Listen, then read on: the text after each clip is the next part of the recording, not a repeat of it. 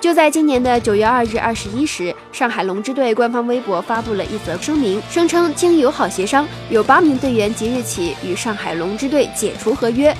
官方在声明之中感谢了队员们在第一赛季中为队伍做出的贡献和努力，并且祝愿他们在今后的职业生涯之中前程似锦。除了和八名队员解约之外，上海龙之队也和教练奶巴和控解约，只剩下了助教 Creed。截止发稿之前，上海龙之队仅存了 Dia、f r e l i s 和 Jiggery 三名老队员。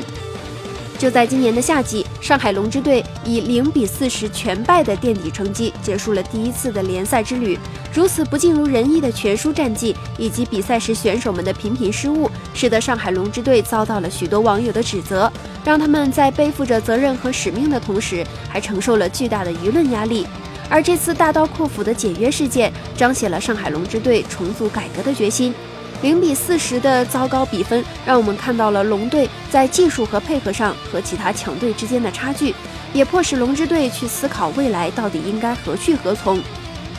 可能龙之队也已经意识到了继续下去也不是办法，所以开始更换队员和教练来谋求进步。也许这次龙之队大换血事件之后，我们能看到龙之队的进步。希望他们未来能够更加的努力，打一场漂亮的翻身仗。请扫描以下二维码，添加关注“游戏风云”官方公众号，